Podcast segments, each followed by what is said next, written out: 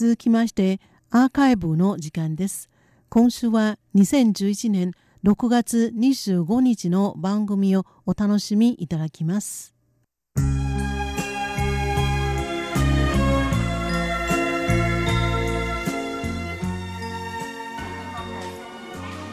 リスナーの皆様宝島再発見の時間です。この時間では台湾の観光情報そして B 級グルメに関する情報をお届けしてまいります。えー、今週はですね30分間、私上野がご案内させていただきます。よろしくお願いします。えー、今日なんですけれども私まずですね観光情報から先にご紹介したいと思うんですね、えー、ということで私今日は、えー、台北市民そして新北市民の通勤通学の足 MRT 台北新交通システムのですねこれ新しくできました線路の、え終点駅ロシュー駅というところに来ています。ロシューというところですね、えロシューと言いますのはですね2つの漢字です、えロと言いますのはこれ日本であの芦屋というですねあの場所が東京にあると思うんですがあの足のですね、えー、旧漢字だと思うんですけれども台湾ではこんな風に書きます、えー、まず草冠を書きますね。そしてその下に、えー、考慮する配慮するという時の「慮」という漢字。あの漢字の一番下の「心」というところを、えー、あのお料理が乗っかって出てくる「お皿」という字に変えるんです。これで「炉」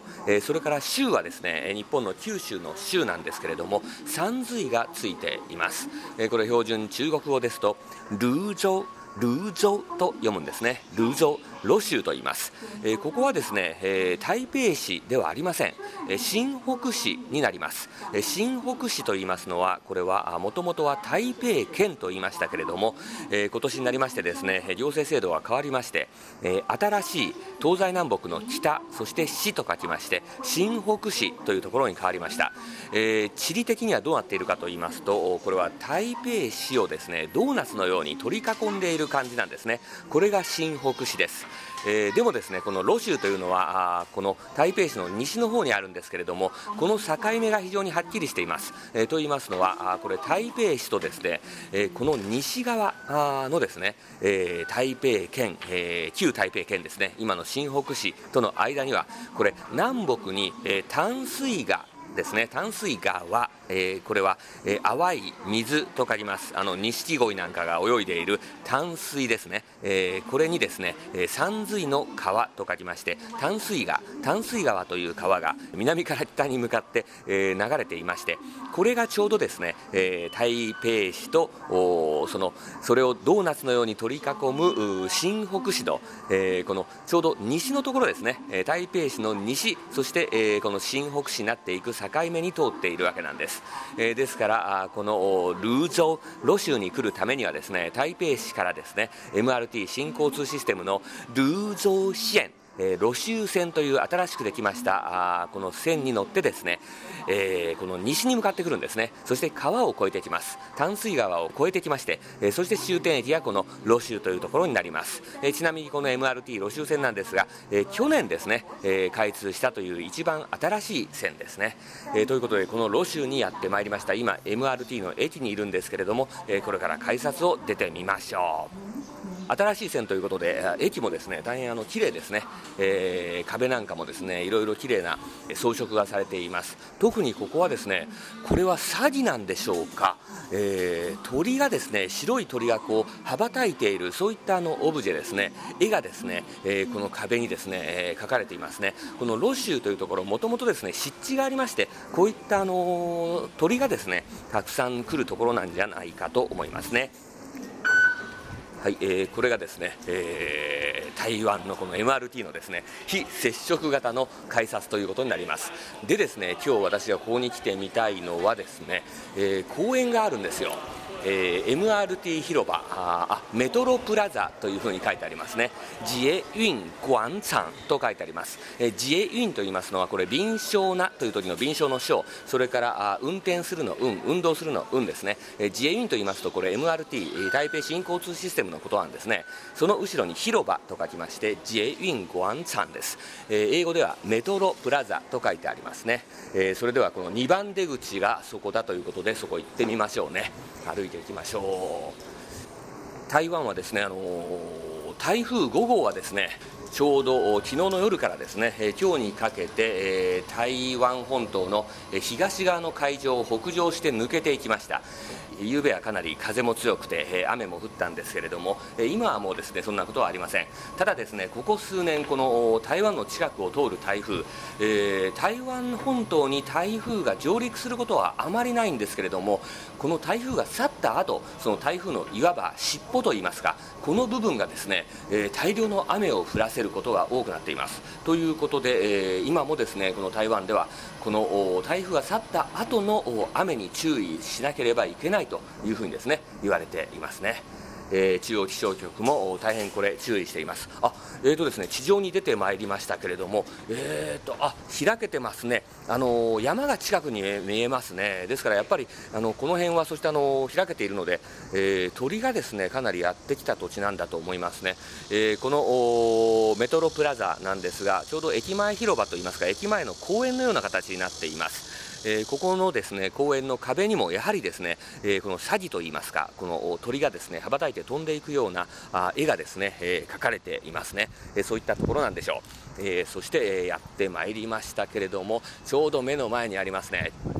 今日ですね何をご紹介しようかと思いましたらこれなんです。今日の朝ですね25日の朝ですけれども、え開幕しました。テレサ・テンさんの銅像がここにあるんですね。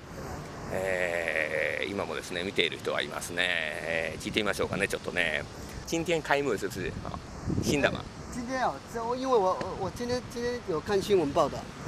今天才看新闻报道。对对应该是今天嘛哈。えー、今日ですねこの方はですねちょうどテレビのニュースを見てそれでちょっと見に来たと言っていますね。你觉得怎么样？我觉得不错啦，可以带动观光景点还可以。えーえー、どうですかと言いましたらですねこれあのやっぱり観光客をですね引きつけてくれるだろうからこれはいいんじゃないかなというふうに話してくれました。妹妹你们觉得怎么样呃很好。嗯那个邓丽君你知道哈知道。好谢謝えーとですね、テレサ・テンさんあの知っていますかとこの娘さんがですね2人いるので聞いてみましたらあ知ってますと。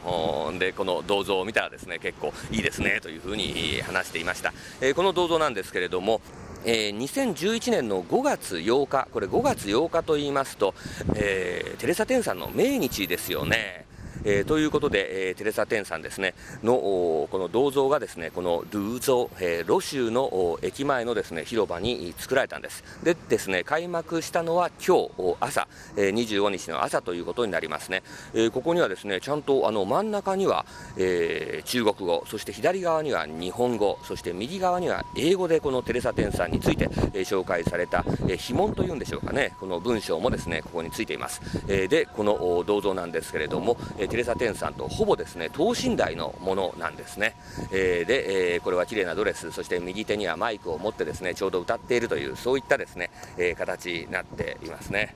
シャンマン。有有一点像な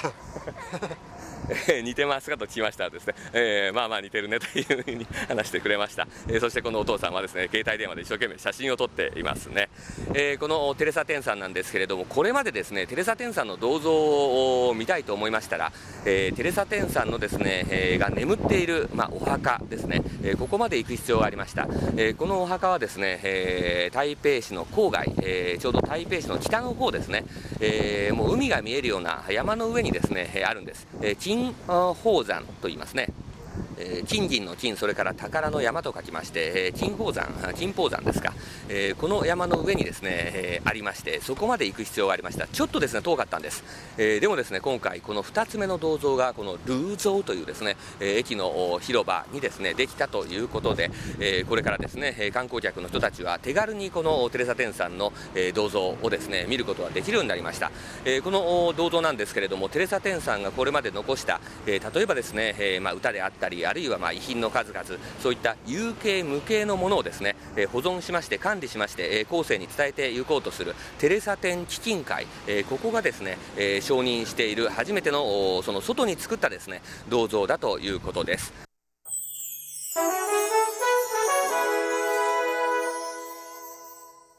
2011年6月25日に放送されました宝島再発見の一部をお楽しみいただきました。明日も続けて放送いたします。どうぞお楽しみに。